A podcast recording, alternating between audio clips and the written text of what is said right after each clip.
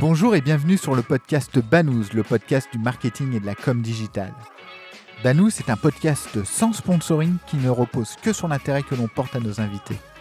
Seul ou à plusieurs, nous essayons d'approfondir avec un invité un sujet digital de manière pratique et totalement agnostique. N'oubliez pas, votre aide nous est précieuse. En likant, en partageant, en mettant 5 étoiles sur iTunes, vous nous aidez à développer ce side project. Bonne écoute. Bonjour à tous. Aujourd'hui, avec notre invité, on va parler de passion economy. Alors, qu'est-ce qui se cache derrière cette notion? Entre OnlyFans et Substack, autrement dit entre la photo perso à péage à la newsletter hyper pointue, est-ce que tous les contenus se valent et comment les qualifier? Bref, on va faire le point avec notre invité, Alexia Lefebvre, directrice communication et RSE de chez Assure One. Petite annonce avant l'émission. Banous a lancé sa chaîne YouTube il y a quelques semaines. Alors si on compte entre 2 et 3 000 écoutes en podcast, on espère atteindre les mêmes résultats sur la chaîne YouTube. Alors venez nous donner un coup de main en nous rejoignant sur la chaîne Banous. Bonne écoute. Bonjour Alexia. Bonjour Laurent. Merci pour ta participation au podcast et à la chaîne YouTube de Rénavant Banous. Avant de commencer et de parler donc de la passion économie, est-ce que tu peux te présenter s'il te plaît? Avec grand plaisir. Donc moi, je suis directrice communication et RSE d'Assure One, qui est une insurtech, puisqu'on aime bien mettre des mots en... qui finissent par tech, mais où il se passe quand même des trucs très sympas et c'est pas que du vent. Euh, et à défaut d'avoir une économie, j'ai d'abord des passions qui sont tous les sujets en lien avec la communication, l'innovation, le jardinage, hein, puisqu'on y va aussi, euh, le planning stratégique. Et l'idée, pour moi, euh, c'est de pouvoir donner un peu de mon temps à Banous, qui me fait confiance et je te remercie euh, pour justement aller euh, réfléchir à des sujets, peut-être des signaux faibles qu'on est en train de capter, mettre un peu des mots dessus et voir euh, jusqu'où on peut arriver à, théoriser un peu la chose ou tout simplement, bah, au moins dire ça existe. Est-ce que ça va devenir un signal fort dans quelques temps? Est-ce que ça va rester à l'état de signal faible? C'est pour ça que j'adore Banous. Eh ben écoute, merci beaucoup. Alors, avant de rentrer dans le vif du sujet, est-ce que tu peux définir ce que c'est que la passion economy alors la passion économie, j'ai fait beaucoup de recherches, tu t'en doutes, puisque le sujet euh, commence à émerger dans certaines communautés, on va dire. Ce sujet, en fait, euh, il a été théorisé en 2020 euh, dans un livre qui s'appelle The Passion Economy. Jusque-là, on est, on est sur quelque chose de très sympa. par Adam Davidson. Donc, l'idée est très simple, c'est de dire, bah, c'est l'économie de la passion. Et donc comment j'arrive, moi, en tant que personne, quelle que soit euh, ma culture, quel que soit mon milieu, quelles que soient mes connaissances, à partir de ma passion, à en vivre et à monétiser du contenu. Euh, il faut l'opposer à, et ça c'est hyper important pour aider un peu à comprendre, à la gig économie. Alors qu'est-ce que c'est que la gig économie? Parce que je vois ta tête et je sais que tu vas me poser la question. La gig économie, c'est littéralement l'économie des petits boulots où en fait euh, des, euh, des, plateformes qui l'illustrent parfaitement bien, c'est Uber, c'est Deliveroo, où là en fait je monétise non pas ma passion, mais mon temps. Plus je vais travailler, plus je vais potentiellement gagner d'argent. Et en fait, on était vraiment je pense à un moment très clé du capitalisme où ce nombre de plateformes a explosé. Certaines personnes ont fait fortune, d'autres te parleront d'esclavagisme moderne, hein, tout, est, tout est entendable. Mais l'idée, c'était vraiment de se dire, bah voilà, je plus je vais donner de mon temps, donc c'est vraiment de la productivité, plus je vais gagner ma vie. Avec euh, la passion economy, on revient sur un sujet qu'on a vu euh, avec Banou, c'était ce qui était plutôt le slow content, mmh. donc prendre le temps de créer du contenu de qualité plutôt que de créer une multitude de contenus. Là, je prends le temps de partager avec une communauté à laquelle je fais payer des, euh, des droits d'entrée, un abonnement à avoir en fonction évidemment du besoin, l'accès à une information unique, personnalisée et de qualité, justement parce que ces personnes-là potentiellement partagent la même passion. Justement, tu parles de qualité, mais comment tu qualifies la qualité euh, du contenu? Par rapport à ça, justement, pour être sûr qu'il y a du contenu, puisque un maximum de contenu qui se diffuse sur Internet, c'est ce que je vais appeler la modération par la communauté. D'accord? Plus il va y avoir de personnes exposées à ce contenu, plus derrière, ces personnes vont pouvoir vérifier ou infirmer une information. On le voit avec des fake news, des choses comme ça, qui circulent très vite. Il y a des gens qui se positionnent en disant attention, je connais le sujet, je suis expert ou la communauté peut m'aider. Tu, parles un peu des debunkers qui traitent d'un sujet avec souvent des méthodes scientifiques pour, euh, pour, pour, pour, infirmer ou affirmer euh, euh, un sujet. Exactement. Mais aussi cette validation ou infirmation sociale, où en fait des gens vont potentiellement émettre un doute, et là on va se dire attends, Si lui, il l'aimait, est-ce qu'on peut pas aller vérifier? Mais ça vient questionner, et ça, je pense que c'est un des gros sujets de la passion économie, mais même de la création de contenu au global, la notion d'expert.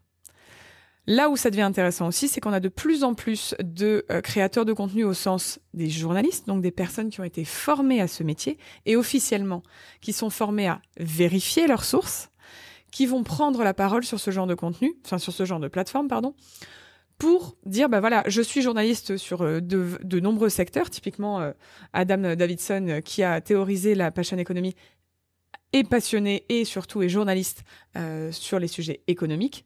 Et donc lui va se positionner comme expert en disant bah voilà, je vais vous proposer des sujets qui, euh, comme tout sujet, de toute façon, euh, certaines choses dans au cours de l'année ou au cours des années qui vont arriver vont être infirmées puisqu'on sait qu'on apprend en marchant. Et donc un expert, euh, on le voit, hein, Freud qui à une époque a théorisé un certain nombre de choses, aujourd'hui beaucoup de gens remettent en question ce qu'il a dit. Donc la notion d'expertise pour moi est un temps donné et permet de dire parce que la communauté a validé, parce qu'on a été capable de recouper avec euh, des scientifiques ou des personnes qui, on arrive à une forme d'expertise de particulier. Et ça, c'est la grande nouveauté. Je ne suis plus expert au sens c'est mon métier. C'est je suis expert au sens c'est tellement ma passion que justement, je suis capable, avec tout ce que j'ai appris, de vous synthétiser le tout. On pourrait parler euh, de l'effet gourou qui en retourne en fait. Parce que tu disais, euh, tout ça, c'est régulé par la communauté. Et je trouve, et c'est pas un jugement de valeur, que c'est, euh, tu le vois du bon côté des choses, en fait. Mais on pourrait le voir de l'autre côté, en fait, de, de l'œilleton. Comment toi, tu, euh, tu perçois l'effet gourou? Alors, par rapport à cet effet gourou, moi, je vais avoir une vision qui est la mienne. Euh, donc, un bout de la lorgnette, tu auras l'autre. Espérons qu'on va réussir à couvrir le, le spectre entre les deux. moi, la notion de gourou, justement, elle est assez liée à influenceur. Plus que une personne qui a une passion. Parce que par la passion, moi, je vais limiter, c'est-à-dire que je suis passionné de tech, je suis passionné de jardinage, je suis passionné de d'astronomie, d'astrologie, de choses comme ça, et j'ose espérer qu'en fait, la clé n'est pas la personnalité, mais le contenu que je propose et la qualité du contenu que je propose. Sur l'influence, il y a quand même un marketing d'endorsement, donc vraiment, c'est moi en tant que personne qui te parle d'un sujet, et donc avant tout, potentiellement, tu rentres par la porte du contenu via moi. Là, l'idée, c'est que ce soit l'inverse. J'ai envie de m'intéresser à un sujet où je suis intéressé, voire passionné par un sujet. Euh, on va prendre, je sais pas, les loutres au Brésil, par exemple. Mhm. Sujet qui... Il y a beaucoup de complotisme en plus sur ce sujet-là. Mais donc, je vais aller chercher un, via Google ou via un ou des podcasts ou autres, via du contenu. Mais donc, ma porte d'entrée n'est plus qui parle mais de quoi cette personne parle et me permet, moi, de me cultiver, d'aller plus loin dans ma passion et surtout, potentiellement derrière, de créer une communauté d'intérêt autour de ce sujet. Mais t'imagines l'ouverture d'esprit qu'il faut justement pour contrebalancer euh, ça en permanence, se dire qu'est-ce que je suis en train de lire, est-ce que c'est euh, vrai, comment je peux le remettre en cause, etc., etc. En fait, je trouve ça, euh, je trouve ça génial par la la quantité plutôt euh, d'informations euh, auxquelles on, peut avoir accès, mais en même temps ultra flippé parce que est-ce que c'est vrai, est-ce que c'est pas vrai? Euh, Lorsque j'étais collégien, j'allais voir, j'allais à la bibliothèque, j'avais pas internet, j'allais à la bibliothèque, je prenais l'encyclopédie Universalis, je regardais ce qu'on me disait à l'intérieur et puis je prenais ça pour argent comptant. Dorénavant, c'est plus le cas. Je vais pas faire le, débat d'internet, ça serait beaucoup trop long. je reviens 30 ans en arrière, même plus. Non, non, mais en fait, euh, je trouve ça passionnant parce que derrière un sujet relativement simple qui est comment créer du contenu par rapport à sa passion, ça pose plein de questions. Lapsus peut-être révélateur, problème. Euh, mais, euh, mais voilà, c'est comment on se positionne par rapport à ça. Et, je suis assez. Euh, moi, je le, vois avec un œil peut-être un peu plus euh, pessimiste, euh, qui est que dorénavant, tout le monde va se revendiquer expert en quelque chose. Je vais écrire. en même temps, je vais mettre des liens d'affiliation Amazon pour gagner 2-3 billets. de toute façon, mon auditoire ne captera pas si je suis dans la case influenceur ou dans la case créateur euh, passionné sur une thématique et je vais gagner de l'argent. Et Donc toi, tu es la version pessimiste, moi je suis la version optimiste. Viens, on trouve le... où est-ce qu'on place le curseur. Par rapport à ce sujet-là, euh, il y avait euh, un scientifique qui avait dit il est tout, tout, à fait fascinant de voir à quel point, même en arrivant au même résultat scientifique, nous arrivons à des interprétations parfois complètement différentes, voire opposées. Donc il y a toute la subjectivité humaine qui en effet rentre en jeu. Dire que un, euh, un créateur de contenu devient un influenceur parce que le plus important c'est sa personne, c'est l'argent qu'il va gagner, tout ça, je pense que ça devient très réducteur. Parce que justement on se rend compte que la communauté c'est l'or noir de ces influenceurs. Donc on l'a vu, beaucoup d'influenceurs se sont fait taper dessus parce qu'ils ont commencé à devenir des hommes et femmes sandwich à vendre tout et n'importe quoi.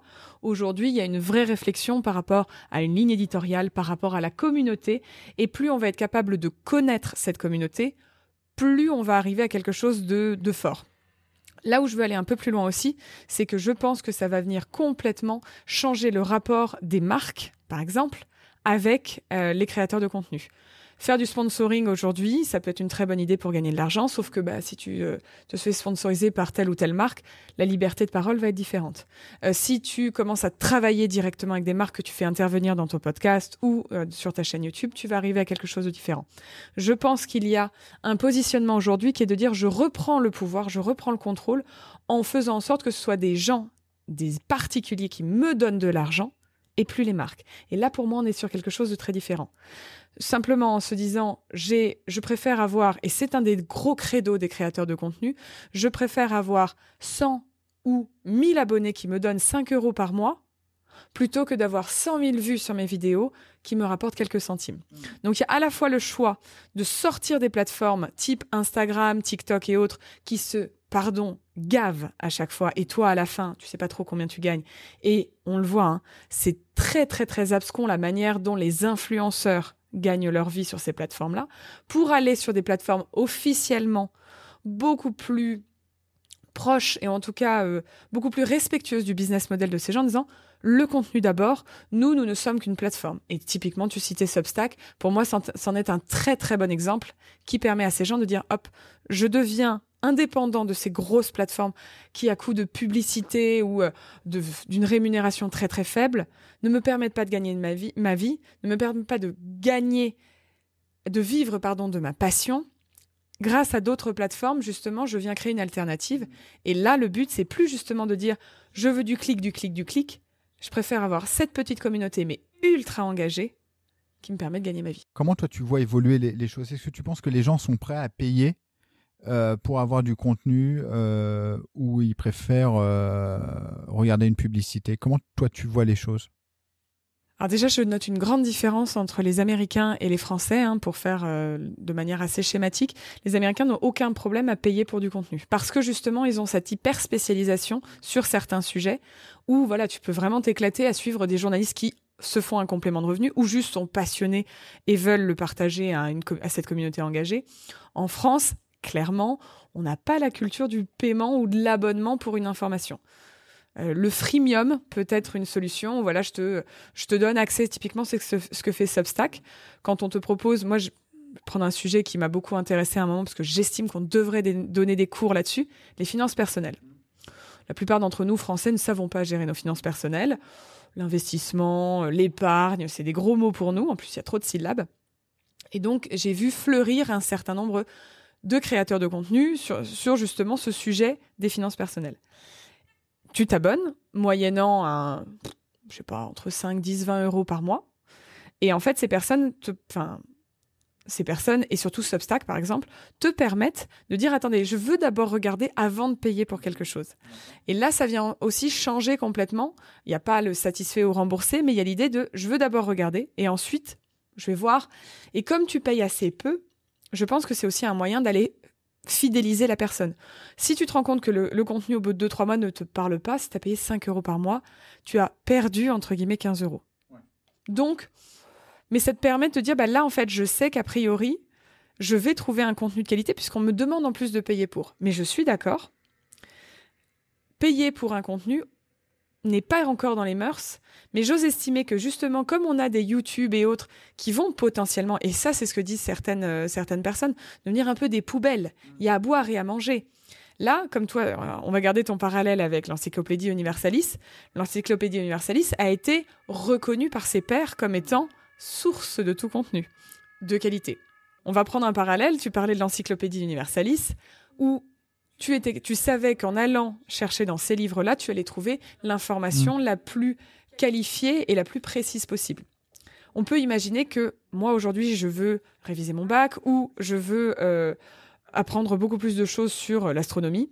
Plutôt que d'aller regarder plein de chaînes et me faire moi-même mon opinion, le fait de payer pour, il y a toujours cette idée de satisfaire ou rembourser. Si on voit que des gens ne s'abonnent pas ou se plaignent parce qu'à partir du moment où il y a un paiement, il y a un engagement, je pense qu'il va y avoir cette régulation dont je parlais plus tôt autour de ce contenu qui, s'il n'est pas de qualité ou s'il est infirmé par des experts ou des journalistes ou des scientifiques ou la communauté, le business model, il va commencer à couiner un petit peu.